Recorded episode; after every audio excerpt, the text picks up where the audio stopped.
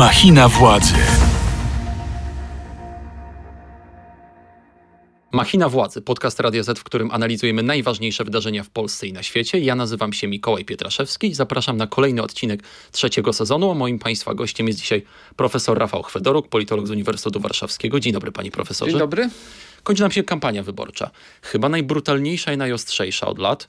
Pan pamięta więcej kampanii niż ja, ale ja nie pamiętam takiej, która byłaby pełna aż tylu wyzwisk, oszczerstw, tak ostrej retoryki, tylu też e, incydentów, takich jak przerywanie konferencji e, prasowych. Ma pan poczucie, że to była taka najostrzejsza kampania. Jeszcze tydzień nam co prawda został, ale chyba możemy powoli zacząć podsumowywać. No, kampanie wyborcze i w ogóle polityka nie są czymś, co funkcjonowałoby w społecznej próżni. W jakim sensie jest to odzwierciedlenie życia społecznego niewątpliwie można dostrzec w miarę budowy gospodarki rynkowej w Polsce no, brutalizację mm, życia e, społecznego, wręcz pewną prymitywizację, co zresztą nie jest zjawiskiem bynajmniej tylko polskim. Więc w tym sensie na pewno można doszukiwać się mm, czynników ilościowych dotyczących owej, owej brutalności. Natomiast pozwoliłem sobie na refleksję, że nic, co się stało w tej kampanii, w zasadzie z mniejszym bądź większym natężeniem nie było obecne we wcześniejszych. Mam tu na myśli zarówno lata 90., mm, kiedy polska polityka była dużo bardziej e, chaotyczna, mm, a pewnym medium przejawienia się owej brutalności były głównie kwestie natury historycznej. Ma na myśli y, ten historyczny spór między obozem postsolidarnościowym i post-PZPR-owskim. Tak, to coś, co nazwano w, socjologii polityki podziałem postkomunistycznym. Mm, ale paradoksalnie y, w istocie jeszcze brutalniej zaczęło być wtedy, kiedy w miejsce tego podziału, gdzie obie strony, no to już nie był taki czysty podział, klarowny, było wiele szarych stref, mm, kiedy ten podział został zastąpiony przez wojnę domową ponieważ geneza PiSu i Platformy to jest faktyczna wojna domowa. Wielu polityków obu tych partii wywodziło się z tego samego pnia. Byli tacy, którzy przyznawali potem, że akces do tej, a nie do drugiej formacji był pochodną raczej lokalnych, towarzyskich niemalże układów. No a wojny domowe są e, konfliktami dosyć specyficznymi, nie tylko jeśli chodzi o wojny w wymiarze militarnym, dlatego, że druga strona podlega zupełnie innej kwalifikacji, jest zdrajcą, a nie przeciwnikiem, z którym walczymy na jakichś tam określonych, kodeksowych mm, e, zasadach. Mm, do tego dodałbym także y, czynnik zmiany pokoleniowej, to znaczy pokolenia ukształtowane poprzez media społecznościowe, tak zwane media społecznościowe, mają poczucie, że można więcej. Politycy z kolei starszej daty próbują do tego doszlusować, uważając, że jest się fajnym i społecznie akceptowanym, jak uczestniczy się w Mm, często wyzbytej odpowiedzialności y, polemice za pośrednictwem któregoś z takich, y, z takich mediów. Tym niemniej chyba nie ma żadnego takiego wydarzenia, które mogłoby z tej kampanii zostać zapamiętane na miarę różnych dziwacznych sytuacji z wcześniejszych, jak niegdyś Lech Wałęsa, który chciał podać nogę Aleksandrowi Kwaśniewskiemu zamiast mm, ręki. Mm. Czyli to, to jest pewnego rodzaju iluzja, że nam się wydaje, że ta kampania jest najbrutalniejsza, bo po prostu mamy wie, więcej mediów, które zapośredniczają mhm. ten przekaz, ale w latach 90., tak jak pan mówi, też tak, było ostro. Tak, oczywiście. Do tego dodajmy czynnik, który zawsze prowadzi do radykalizacji mianowicie bipolaryzację. Nasz system jest oczywiście systemem wielopartyjnym, natomiast tendencja dwublokowości jest ewidentna. Zwłaszcza teraz. Tak, paradoksalnie, jako społeczeństwo bardzo lubimy pojedynek jeden na jeden. Dlatego... Tak, bardzo lubimy wybory prezydenckie tak. i dlatego zawsze one notują wyższą frekwencję tak. niż parlamentarne. Tak, tak, tak. Gdzie no, paradoksalnie coś, co powinno być esencją polityki, to znaczy pewien spór ideowy, mm, e, rozgrywanie konfliktu interesów, blaknie wobec siły konfliktu personalnego. Mm, I e, obecnie mamy do czynienia z utrwaleniem się owej, e, owej bipolarności. W niej wszystko staje się polityczne wcześniej czy później, czego świetnym odzwierciedleniem jest i kwestia sądownictwa, jest i kwestia kultury. No, w tej kampanii także prawda, ten, ten aspekt się y, pojawił. W tym sensie przypominamy Węgry, chociaż Węgrzy mogą znaleźć sobie alibi w postaci ordynacji wyborczej, która jest mieszana, więc obecność jednomandatowych okręgów wyborczych naturalnie stymuluje bipolarność. U nas tego nie ma, a mimo to do takiej sytuacji doszło. Przy wszystkich negatywnych aspektach tego wszystkiego, pamiętajmy, że, że owa brutalność, skoro nie wynika wyłącznie, nazwijmy to, ze złej woli czy deficytów kultury osobistej, w większości wypadków mówi nam coś o nas jako o społeczeństwie i odzwierciedla realne podziały, które śmiem twierdzić istniały w polskim społeczeństwie zanim podział na PiS i Platformę się e, ujawnił. Więc tak do końca od tego nie mm, uciekniemy. No i na koniec rzekłbym nieco ironicznie pod naszym adresem jako społeczeństwa. Chcieliśmy drugiej Ameryki, to ją mamy. Amerykańskie kampanie wyborcze są bardzo brutalne, są bardzo silnie spersonalizowane. No w kampaniach... mamy system bipolarny. Tak, a w kampaniach prezydenckich wręcz niewyobrażalne pieniądze są kierowane w stronę jawnej, niczym nieskrępowanej dyskredytacji głównego konkurenta. Wystarczy sobie przypomnieć im podważanie zasług wojennych Johna Kerry'ego z czasów wojny w, w Tak, sugerowanie, że sam się postrzelił, żeby wrócić z Wietnamu. Pamiętam z. Więc, więc no nie dziwmy się, tego chcieliśmy, więc teraz nie narzekajmy. No właśnie, e, będzie pan oglądał debatę w TVP? Bo poniedziałek 9 października szykuje się debata, chociaż trudno powiedzieć, że to jest debata, no bo tam wystąpią przedstawiciele ogólnopolskich komitetów, ale nie będą mogli sobie zadawać pytań. Będą mogli tylko odpowiadać na pytania prowadzących, wygłaszać swoje monologi, w jakiś sposób odnosić się do wypowiedzi adwersarza, ale nie będzie między nimi dyskusji. A już wiemy, że wystąpi w niej Donald Tusk jako przedstawiciel Koalicji Obywatelskiej. Już wiemy, że nie wystąpi w niej Jarosław Kaczyński, więc y, wszyscy, którzy czekają z wytęsknieniem na powtórkę debaty z 2007 roku, niestety muszą się obejść smakiem. Prawdopodobnie przedstawicielem obozu rządzącego będzie Mateusz Morawiecki. Pana zdaniem ta debata może być jakimś takim game changerem, punktem zwrotnym, czymś, co zaważy o wyniku? Oczywiście obejrzę ex officio mm, debatę. Już mam przygotowane zapałki, które złamię w połowie, żeby włożyć między powieki i nie usnąć, ponieważ wszystkie debaty od y, mm, no myślę ponad y, ćwierć wieku są przerażająco nudne. Od czasu słynnej debaty Kwaśniewski-Wałęsa. Nie, nie, może, może nie aż tak. E, e, myślę, że, że od e, wyborów 2001 roku, kiedy taka bardzo profesjonalna machina SLD, choć też nie bez błędów w postaci wystąpienia jednego z ekonomistów, mm, pokazała na czym polega nowoczesna polityka. No a przede wszystkim od czasu afery Rywina, kiedy, kiedy politycy zdali sobie sprawę, że nawet najdrobniejszy gest E, uchwycony przez kamery, bądź pojedyncze zdanie wychwycone przez mikrofony może kosztować karierę. I ma pan na myśli, że debaty znudniały, mówiąc tak. kolokwialnie, bo ludzie, w sensie politycy zaczęli mhm. się pilnować? E, na dwóch poziomach. Po pierwsze sztaby wyborcze dbają o wszystko. Chodzi o to, żeby nie zadawać sobie, mm, sobie pytań.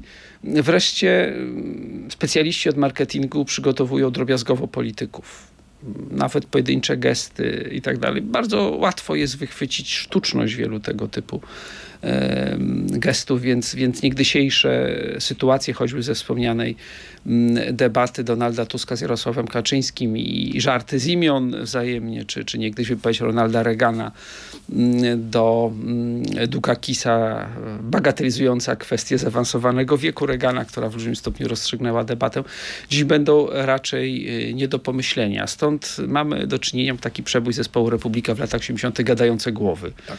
Y, I, I to idealnie chyba oddaje stan obecnych debat. Większość wyborców, jak pokazywały już to badania prowadzone przez różne sztaby wyborcze w poszczególnych kampaniach, w istocie i tak pozostaje lojalna wobec tego, z kim sympatyzowała, zanim mm, przystąpiła do Czyli pana zdaniem... Mm, oglądania e, debaty, więc nic się nie zmieni. Natomiast czasami te debaty mają znaczenie, jeśli chodzi o, o tył peletonu. Tak niegdyś partia Razem wdarła się do polskiej polityki poprzez tak. wystąpienie Diana Zandberga. Gdyby nie ono, pewnie tej partii nie byłoby dzisiaj w polskiej polityce. No ale to był wyjątek potwierdzający regułę i rozgrywający się na poziomie no jeszcze wtedy partii jakby z, z, trzeciej ligi, jeśli, jeśli można taką terminologię e, zastosować, więc myślę, że w tym wypadku najciekawszym wydarzeniem będzie sam fakt, że dojdzie do, do debaty, w którym no rzeczywiście Donald Tusk, postać numer jeden wśród opozycji, Mateusz Morawiecki, postać numer dwa w obozie władzy na tej debacie się pojawił. Czyli nie można mówić o tej debacie jako o starciu wagi ciężkiej decydującym, że jakby uspokójmy się w tych e, oczekiwaniach wobec tej, tego wydarzenia. Nikt w polskiej polityce nie dopuści do starcia wagi ciężkiej, w wyniku którego można by wygrać, ale także i przegrać wybory. To się najzwyczajniej w świecie nie opłaca. Myślę, że i tak tutaj politycy poszli niemal na całość i, i gdzieś tam cień ryzyka mm, niewielkiego, ale jednak w tym wszystkim jest także dla dwóch głównych kandydatów, dlatego że jeśli któryś z reprezentantów pozostałych formacji wypadnie szczególnie błyskotliwie, to może się odbić na, na wynikach, e, choć śmiem twierdzić, że tu akurat PiS ryzykuje trochę mniej, bo większość wyborców tej partii niezbyt ma dokąd pójść. Nawet gdyby chciało zrezygnować z głosowania na PiS, no to raczej zasili tych, którzy w ogóle nie stawią się przy urnach, w tym sensie Donald Tusk. Zresztą jest charakterystyczne dla niego. Chyba stawia trochę więcej na szali przed tą, e, przed tą debatą, bo ewentualnie rozczarowany wyborca PO ma dokąd pójść. Lewica, Trzecia Droga. Słuchasz podcastu Radia Z. Zresztą Tusk ostatnio zaczął też jakoś łagodniej traktować e, swoich być może przyszłych partnerów e, z koalicji, jeżeli opozycja by te wybory wygrała, bo zaczął ich wspominać, zaczął e, życzyć powodzenia w pracy w terenie. Kosiniakowi, Kamyszowi i Hołowni, którzy byli nieobecni na marszu. Z drugiej strony liderzy lewicy, Robert Biedroń i Włodzimierz Czarzasty byli obecni. Włodzimierz Czarzasty wygłosił bardzo chwalone, płomienne przemówienie. Nawet jedna z ostatnich wypowiedzi Donalda Tuska, który mówił, że jeżeli są wyborcy, którzy chcą głosować na lewicę i trzecią drogę, to nie powinni się wahać, tylko głosować właśnie na nich. Czyli jakby podkreślenie, że ta opozycyjna strona jest e, zjednoczona, ale jest tam kilka podmiotów, że jakby nie ma już tego kanibalizowania się, które miało miejsce chyba po marszu 4 czerwca. To kanibalizowanie się na linii Platforma SLD ma miejsce od roku 2005 i to był jeden z najważniejszych czynników polskiej polityki, decydujący o, o, wynikach, jak dużo Platforma zabierze lewicy, ewentualnie ile lewica ocali ze swojego stanu mm, posiadania. Dlatego między innymi w 2010 roku były dwie, dwie, tury, dwie tury wyborów. Kandydat Platformy nie wygrał e, w pierwszej. Jeśli coś z tej kampanii zostanie warte zapamiętania, to chyba właśnie ów paradoks, na który pan redaktor był uprzejmy zwrócić uwagę. Mamy do czynienia z polityką sprofesjonalizowaną, gdzie sztaby korzystają z dokładnych badań, gdzie to wszystko nanoszone jest i na wymogi ordynacji, na kontekst geografii wyborczej, poszczególnych okręgów e, i tak tak. A jednak stało się coś, co czyni ostatnie dni, godziny tej kampanii trochę nieprzewidywalnym. Mam tu na myśli mm, różnice poparcia pomiędzy trzecim, czwartym i piątym e, komitetem, które są bardzo małe. Tam nawet, nie wiem, kilka dziesiątych punktów tak, procentowych. Tak, tak, tak, więc to jest jedna rzecz. I druga rzecz to jest ów 8% próg koalicji Trzecia Droga. Po doświadczeniach kampanii 2015 roku, gdzie Prawo i Sprawiedliwość przejęło władzę wyłącznie dzięki temu, temu czynnikowi. Prawda? Obecność wtedy lewicy z ponad 7% poparciem w Sejmie zmieniałaby mm, podział e, mandatu. Wydawało się, że nikt już nie będzie skory mm, rzucać swój los na polityczny sztos, a jednak e, tak się, mm, tak się stało. Chociaż ostatnie sondaże są dla trzeciej drogi bardziej pozytywne niż te letnie dają jej powyżej 10%. To samo w sobie wyjaśnia mechanizm. To znaczy, większość wyborców opozycji można określić jako swoiste naczynia połączone. To znaczy, jeśli platforma zyskuje, to pozostałe formacje tracą i na odwrót. Po prostu wtedy platforma miała wspomniane przez, przez pana redaktora dobre dni po marszu 4 czerwca, a bardzo wielu wyborców Polskiego Stronnictwa Ludowego z 2019 roku, kiedy w koalicji polskiej oraz Szymona Hołowni z wyborów prezydenckich, to byli dawni zwolennicy Platformy Obywatelskiej. Zawiedzeni. W jakimś sensie zawiedzeni, rozczarowani. Ja bym powiedział, że nawet niekoniecznie tylko to, ale pewien styl uprawiania polityki. Prawda? Taki nieco mimo że Władysław Kośniak-Kamysz no nie jest politykiem starszej daty, no ale taki trochę staromodny w stylu lat 90., kiedy, mm, kiedy polityk nie zawsze chciał się bardzo upodobnić do, do, do wyborców, ale bardziej prezentował się jako stateczny, urzędnik, nauczyciel, ktoś poważny. Tak? Taki wzór dla społeczeństwa. Taki powiedziałbym punkt odniesienia jeszcze z czasu funkcjonowania zupełnie innych więzów społecznych, tak? gdzie bardziej liczył się osobisty kontakt, gdzie istniała pewna doza periodycznego szacunku dla Mm, e, czyjegoś urzędu, stanowiska, tytułu naukowego czy czegokolwiek innego. No, jakby globalizacja, okcydentalizacja Polski oznaczała, że, że wszyscy chcemy być y, nastolatkami czy, czy dwudziestolatkami. No, I także politycy starszej daty tak są zmuszeni y, czynić. Współczesna kultura jest nastawiona na ludzi w młodym i średnim, y, i średnim wieku, więc to rzutuje. Zatem ta doza niepewności związana z kolejnością trzeciego, czwartego i piątego komitetu oraz owe 8%, bo jednak z reguły przewaga jest w, w granicach błędu statystycznego nad 8%, jeśli chodzi o trzecią drogę, bądź trochę ponad owym błędem no tak. Bo jest 10% albo 11, ale nie 15, które byłoby tak, już bezpieczniejsze. Tak, tak, więc, więc w tym sensie mm, to będzie bardzo, bardzo ciekawe. Na trzecim miejscu może bym dodał wynik samej w sobie Konfederacji, ponieważ jest to formacja, której elektorat został zdominowany przez y, wyborców najmłodszego pokolenia, wyborców, którzy dopiero się socjalizują politycznie, którzy łatwo mogą zmienić zdanie, dla których akt głosowania nie jest tak uświęcony dla tych, którzy pamiętają polityków w, w garniturach. Ale to też oznacza, że ten elektorat jest labilny i może na przykład pójść, może nie pójść. Tak, wiesz, on Mogą jest... go odstraszyć pogoda, może go odstraszyć niedyspozycja dnia. E, na dodatek e, konteksty kampanii ostatnich tygodni nie sprzyjają Konfederacji tak jak sprzyjały wiosną tego roku, to znaczy aspekt ukraiński plus problemy ekonomiczne e, plus debaty w, w kampanii głównych partii związane z polityką społeczną i, i aktywną rolą instytucji publicznych i egalitarnym podejściem tego, to, to, to wszystko jakby sprzyjało. No właśnie, bo pan mówi o trendzie takim negatywnym dla Konfederacji, że jakby spada im poparcie względem tego, jak było tak. wiosną i, i latem. Czy, tak, czy... do tego dodam jeszcze jeden aspekt. Y, mianowicie od drugiej tury wyborów prezydenckich Konfederacja była oszczędzana przez wielkich tej polityki. Głównie lewica podejmowała mm, krytykę mm, i ekonomicznych y, pomysłów Konfederacji, czy też przypominaniem takich ultrakonserwatywnych mm, poglądów. Natomiast dwie główne formacje od momentu, gdy sztaby wyborcze przed y, drugą turą wyborów prezydenckich zabiegały o wsparcie elektoratu Konfederacji, trochę oszczędzały tę formację. Można odnieść wrażenie, że poza ostatnimi wypowiedziami dosłownie z, z, ostatnich e, kilku dni, to jednak od późnego lata, od, od momentu, w którym Konfederacja była u szczytu, dwa główne sztaby zwróciły uwagę w negatywnym aspekcie na Konfederację i podjęto jej, jej krytykę i to też nie, nie pomagało tej formacji. Wobec tego, że z jednej strony próbowała się zawsze przedstawiać jako antyestablishmentowa w stylu PiSu, z drugiej ze strony liberalna ekonomicznie, nawet jeszcze bardziej niż, niż Platforma. A wspomniał pan o tym aspekcie ukraińskim, bo to było jednak bardzo silne i, i, i bardzo skuteczne paliwo dla Konfederacji, że y, przedstawiała się jako najbardziej wiarygodna w kwestii sceptycyzmu ukraińskiego dotyczącego na przykład wsparcia Ukrainy mm -hmm. militarnego, ale też wsparcia socjalnego dla uchodźców. Mm -hmm.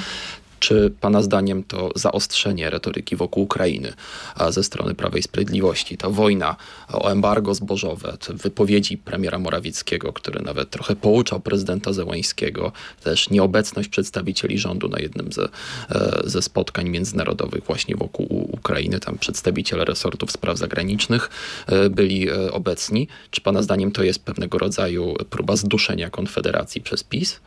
No to jest, y, no pamiętajmy, że jeśli PiS miałby dojść do władzy w tych wyborach, to wyłącznie na drodze jakiegoś porozumienia z Konfederacją lub, lub częścią Konfederacji innej drogi stanie na dzień dzisiejszy. Chyba bardziej częścią narodową niż korwinistyczną, aczkolwiek to ciężko. No tam powiedziałbym, że, że, że ta mapa wewnętrzna jest jeszcze bardziej skomplikowana w, w Konfederacji.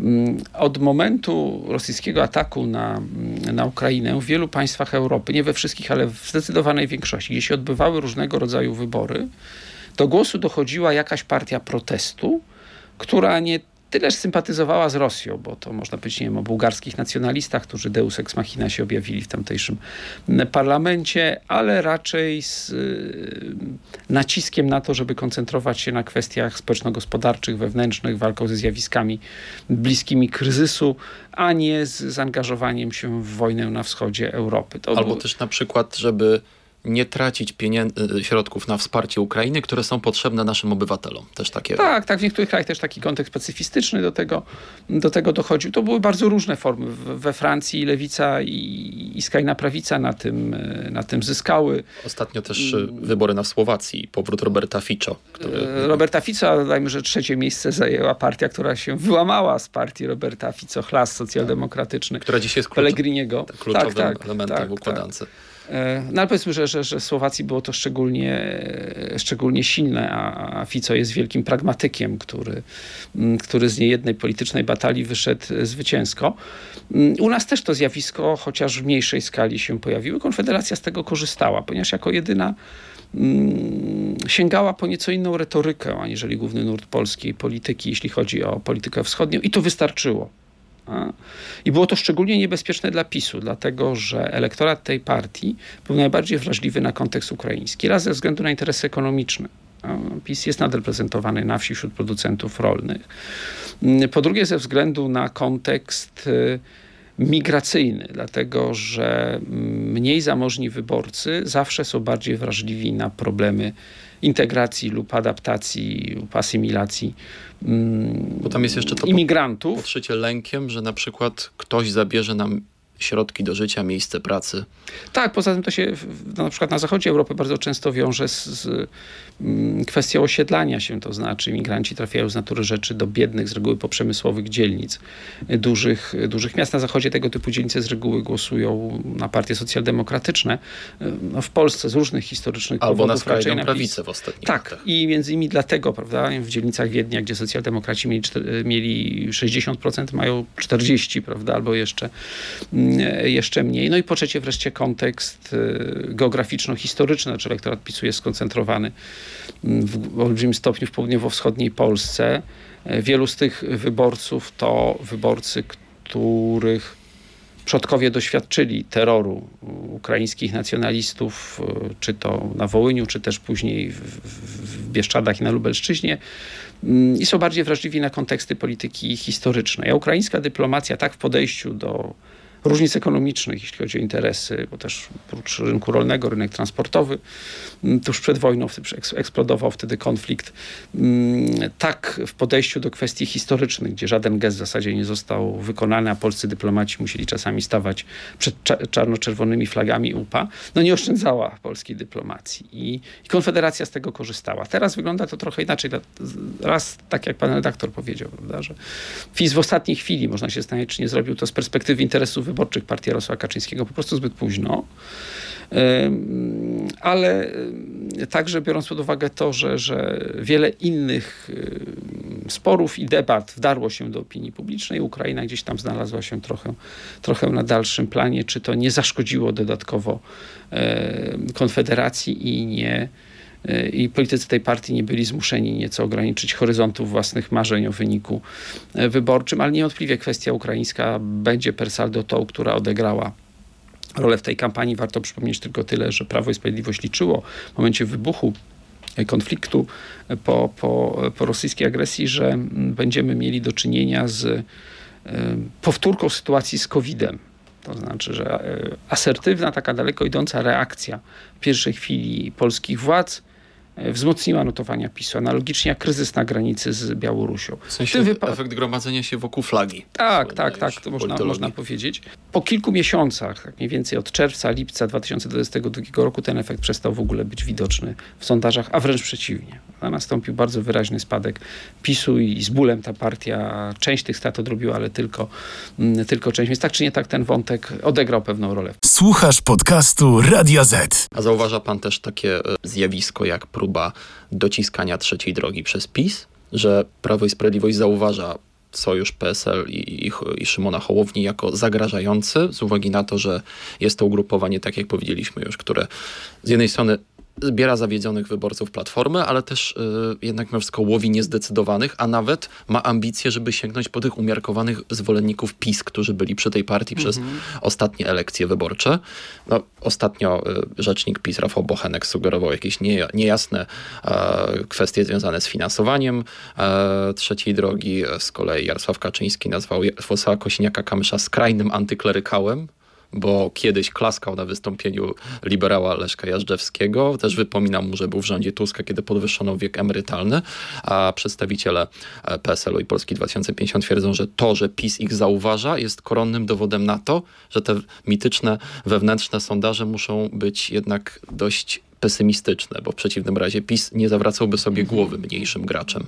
No skądinąd obecny prezes PSL-u raczej jest w takim wymiarze światopoglądowym jednym z bardziej konserwatywnych prezesów w najnowszej historii tej, mm, e, tej partii. Była to, mam wrażenie, partia trochę bardziej antyklerykalna. W początkach e, demokracji po roku 89 Mikołaj Kosakiewicz, prawda, marszałek Sejmu, był, był, był bardzo zasłużoną postacią i, mm, i dziedziczył te tradycje ruchu ludowego, bo paradoksalnie na przykład w okresie międzywojennym to ludowcy byli najbardziej zwalczani przez, przez kler katolicki, a nie, a nie lewica jako taka.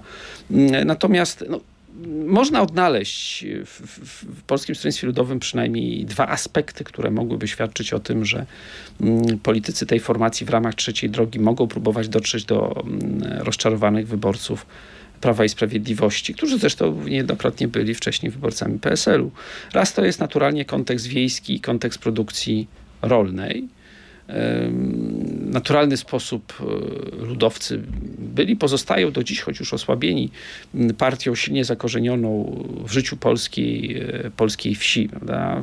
Południe województwa świętokrzyskiego, Lubelszczyzna, warmińsko-mazurskie, no i wiele wysp w innych, w innych województwach e, były prawdziwymi, prawdziwymi bastionami tej, tej partii, w zasadzie zawsze związanymi z produkcją rolną, e, więc e, tu na kanwie problemów ekonomicznych i tak dalej ludowcy mieliby czego szukać. No i druga rzecz to jest znów kontekst ukraiński, to znaczy o czymś dziś nie pamięta, Polskie Stronnictwo Ludowe było tym, które jako pierwsze i najkonsekwentniej przypominało o kwestii Wołynia, choćby dlatego, że, że, że wiele ofiar to, to, to byli, mm, byli chłopi.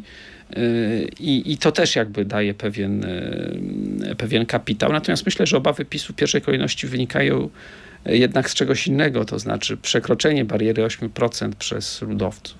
Sytuacja, w której na przykład Konfederacja będzie ostatnią biorącą mandaty formacją w tych wyborach, zdecydowanie zwiększa prawdopodobieństwo tworzenia rządu przez trzy obecne partie opozycyjne. Natomiast nie wejście trzeciej drogi do Sejmu no w zasadzie rozstrzyga kwestię, to znaczy nie sposób sobie wyobrazić jakiejkolwiek większości złożonej z obecnej opozycji. Wtedy najbardziej realne stają się scenariusze rządów mniejszościowych, ale raczej w oparciu o...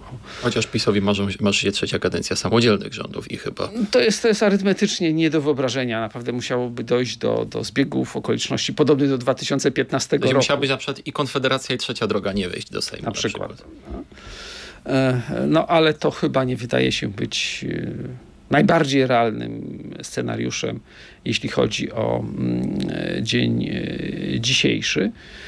Więc e, w, w, tym, e, w tym aspekcie Prawo i Sprawiedliwość nie czyni niczego nowego, albowiem jednym z głównych wymiarów e, słabości tej partii, która stała się największa w polskiej polityce, ale nie może być pewna tego, że będzie zdolna rządzić tak długo jak nie wiem, Angela Merkel prawda, czy, czy, czy, czy Felipe González, mm, jest e, niestabilność relacji z PSL-em. To znaczy Prawo i Sprawiedliwość wielokrotnie atakowało jakby PSL, prawda, licząc na tak powiem, wzięcie abordażem wrogiego okrętu.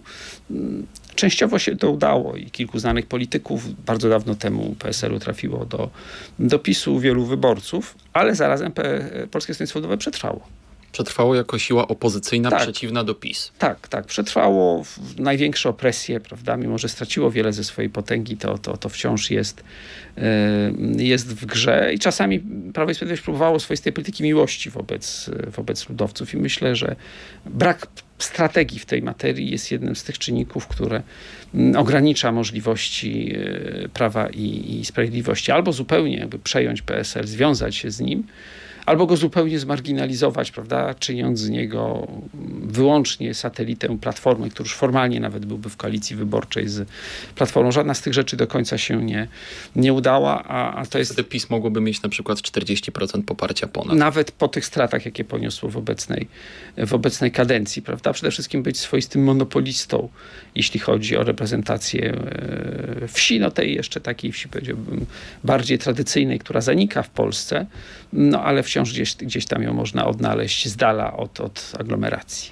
No właśnie, bo PiS prowadzi taką kampanię, którą byśmy określili mianem zestawu dla najtwardszego elektoratu. E, takie ma, można odnieść wrażenie, że PiS mówi dużo o Tusku, o Niemcach, raczej jest taki przekaz polaryzujący, a nie ma tam za bardzo e, oferty dla, znaczy jeżeli jest, są być może są nawet postulaty, ale one są mniej akcentowane dla centrowych, umiarkowanych wyborców. To jest ciekawe, że PiS jakby walczy o utrzymanie władzy językiem tak naprawdę dla najtwardszego elektoratu. Dawno, dawno temu Adam Hoffman, zapomniany już polityk PiSu, powiedział... Był rzecznik. Tak, rzecznik powiedział, że nie idziemy do centrum, bo nikt tam na nas nie czeka. Tradycyjnie jakby ze świata zachodniego nanieśliśmy schemat, że centrum jest liberalne. Są konserwatyści, lewica, między nimi jest, jest liberalne, mm, liberalne centrum. E, Prawo i Sprawiedliwość próbowało jednakże tak czynić. Stąd awanse Mateusza Morawieckiego, no, polityka o innej genealogii aniżeli politycznej, aniżeli e, większość liderów e, prawicy. A stąd też alias i współpraca ze środowiskiem Jarosława Gowina. Na przykład. A, i, i, i, Piotr Gliński, prawda, i tak dalej. I to wszystko nie zakończyło się strategicznym sukcesem. Prawda? Żadnych trwałych obszarów w miejscu zajmowanym przez, przez wyborców wahających się, czy wyborców w ogóle drugiej strony PiS nie wywalczył, natomiast sukcesy zawdzięczał petryfikacji tych grup społecznych, które ponadstandardowo często na tę formację e, głosowały. Wiosną tego roku, jeszcze latem, Prawo i Sprawiedliwość próbowało, ostatniej myślę, takiej e, ułańskiej szarży w stronę właśnie tych, którzy głosują na PiS. Stąd 800 plus na przykład Mm, ale nie trudno było się zorientować, że w czasach identyfikowanych przez wyborców jako kryzysowe poziom solidarności społecznej i chęci ponoszenia obciążeń na rzecz innych współobywateli mm, maleje. Stajemy się bardziej partykularnie egoistyczni w, w, w czasach kryzysu, wbrew pozorom, wbrew stereotypom. E, chcemy raczej większego udziału w, w, w, dochodzie dla wszystkich, kiedy kryzys się kończy, kiedy chcemy rekompensaty. Natomiast kiedy widzimy, że przez ileś miesięcy gospodarka nie pędzi tak jak, tak jak niegdyś, to myślimy głównie o swoich własnych e, potrzebach i to nie zadziałało, a dodatkowo zaczęło budować Konfederacja, może w pewnym stopniu Platformę e, Obywatelską. Zauważalny, wspomniany przez pana redaktora zwrot w stronę przekazu bipolaryzującego, adresowanego nie do obrzeży elektoratu, nie do tych, którzy ze względu na politykę społeczną głosują na PiS, ale do najwierniejszych z wiernych, e, pokazuje, że silne w PiSie są obawy. One oczywiście na podstawie czegoś musiały powstać, raczej na podstawie badań niż intuicji, mm, o, o, lojalność najwierniejszych z wiernych. Różne cząstkowe wybory samorządowe, najbardziej znane była Ruda Śląska, na przestrzeni e, ostatniego półtora roku pokazywały, że, że i w tej materii PiS mm, nie może być do końca e, wszystkiego e, pewien. Stąd w istocie tematy niezwiązane z, z ideami równości społecznej wymiarze ekonomicznym, sprawiedliwości społecznej i tak dalej, a bardziej tematy, które można by ogólnie zamknąć w nazwie tożsamościowe. To jeszcze na koniec pytanie takie ogólne. Czy pokusiłby się Pan o prognozę tego, co będzie po 15 października, czy czy nie? Żyjemy w jednym z najstabilniejszych systemów partyjnych w Europie, jeśli chodzi o systemy wielopartyjne. Tu nic się nie dzieje od 15 lat. A, Zależy od interpretacji pewnie. Ktoś nie, absolutnie, tam... absolutnie. Mamy, cały czas mamy ten sam model w zasadzie. 2 plus 2 plus 1. Dwie wielkie partie, dwie mniejsze, no i jedna. Ostatnio Konfederacja pełni trochę tę Wcześniej Hukis, Palikot, Petru. Tak, tak, tak. E, kiedy w wielu krajach Europy wszystko się rozpada. Cały stary świat przechodzi do lamusa dziejów. U nas mamy prawdziwą mieszczańską demokrację. Rządzić będzie Platforma z koalicjantami albo PiS w jakiejś, e, w jakiejś konfiguracji.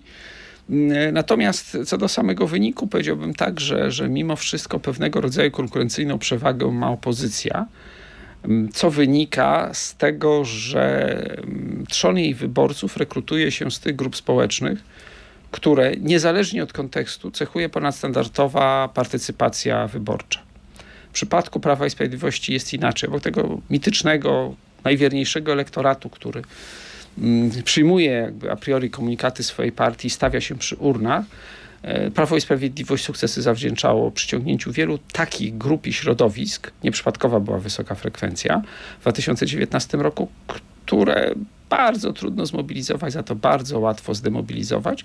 Wreszcie także przeciwko tej partii gra czynnik demograficzny. Nieprzypadkowo politycy PiSu w dniu wieczoru wyborczego 2019 roku po bezprecedensowym sukcesie 43 i 6. przy wysokiej frekwencji na dodatek. Mieli dość ambiwalentne odczucia, z czym się nie kryli, ponieważ struktura demograficzna ich elektoratu pokazywała, że to jest yy, ostatni raz, kiedy można dostać taki wynik z taką frekwencją i z takim elektoratem. Że to jest sufit. Tak, to jest, to jest sufit z takich czynników, które są zupełnie obiektywne. Tu nie można przeciwdziałać. No, mówimy tutaj o demografii. A za chwilę zresztą politycy PiSu ostatecznie pozbawili się resztek rezerw e, w postaci odcięcia się od, od najmłodszego pokolenia po kwestii aborcyjnej. Tak. Tak. Więc w tym sensie Prawo i Sprawiedliwość ma prawo odczuwać trochę większy niepokój niż partie opozycyjne przed, przed wieczorem e, wyborczym, bo przy jego elektoracie tych znaków zapytania nazbierało się trochę więcej niż przy elektoracie Platformy czy Lewicy. No oczywiście trzecia droga to inna sprawa, o której, o której mówiliśmy. I tym akcentem kończymy naszą rozmowę. To był kolejny odcinek trzeciego sezonu Machiny Władzy podcastu Radia Z, w którym analizujemy najważniejsze wydarzenia w Polsce i na świecie. Moim Państwa gościem był profesor Rafał Chwedoruk, politolog z Uniwersytetu Dziękuję Warszawskiego. bardzo. Ja również dziękuję panie profesorze. Tymczasem oglądajcie nas i słuchajcie na YouTubie, słuchajcie na serwisach streamingowych takich jak Spotify, Apple Podcast i Google Podcast. Ja nazywam się Mikołaj Pietraszewski i w przyszłym tygodniu również ja z wami się spotkam, ale już chciałbym was zaprosić do tego, żebyście śledzili z nami wieczór wyborczy od godziny 22.30 do północy, ale też wieczór wyborczy radiowy. Będziemy cały wieczór i w radiu, i w internecie. Subskrybujcie również nasz kanał na YouTubie, a przede wszystkim zachęcamy profrekwencyjnie do udziału w wyborach. Dziękuję, do usłyszenia. Machina władzy. Więcej podcastów na player radioz.pl.